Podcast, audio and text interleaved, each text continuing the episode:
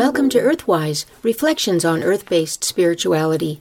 I'm Anu Dudley with a piece about the bat. In the evening, as the sun is setting, I like to sit outside and watch the bats fluttering around the clearing. I feel so fortunate to have a few bats in, in view of the present fungal epidemic that is decimating our bat population. We benefit greatly from their enormous appetite for flying insects, and our ancestors revered bats as symbols of benevolence and prosperity. The bat is a winged mammal, and the only mammal capable of true flight. They first appeared in the fossil record 55 million years ago, coinciding with the emergence of mammals in general. There are now 900 species of bats throughout the world.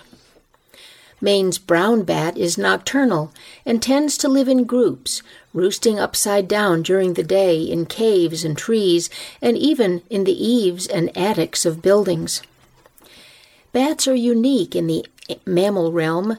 They have well developed complex ears, plus a sonar capability located in their noses, which allows them to echolocate, detecting objects by bouncing sound waves off of what is in front of them.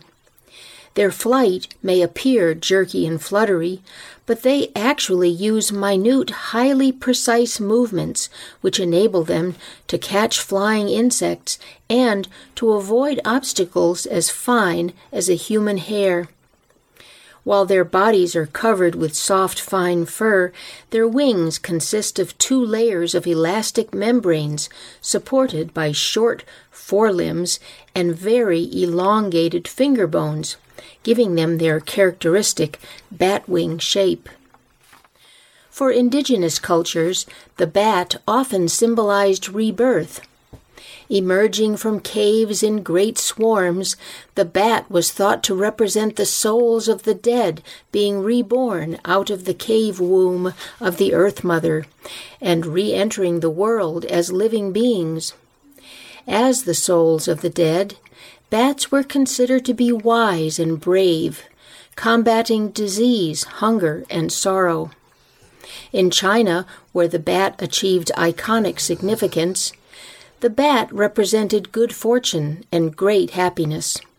A pair of bats was an emblem of longevity, and a clutch of five bats signified the five blessings of health, wealth, long life, happiness, and peace. But Western culture demonized the bat, seeing it as a creature of hell rather than as an avatar of Mother Earth. Because of its unique physical characteristics, the bat was judged to be unnatural, a chimera, in fact. It had fur like an animal, but it flew like a bird, clearly something from the supernatural realm. Mythologies are populated with chimeras, creatures made up of parts of several different animals, half human, half goat, like the satyr, or part bird, part lion, and part snake, like the dragon.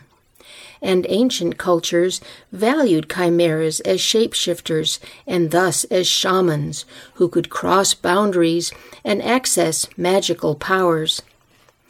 But in the West, shape shifting came to be shunned as evil, something practiced by demons, witches, and the devil. Thus, bats became equated with demons. They were labeled as the familiars of witches and the emissaries of damnation. Christian art furthered this belief by portraying demons with bat wings and the witch of the Middle Ages was pictured as a wild haired woman who flew over the towns using her own bat wings. To this day, the bat still has a scary image. Bats are used to enhance the frightening atmospherics of horror movies and novels and paintings, which is really unkind to the dear little bat, who means us no harm at all. Over the years, I have had to catch a few bats who accidentally got inside my house.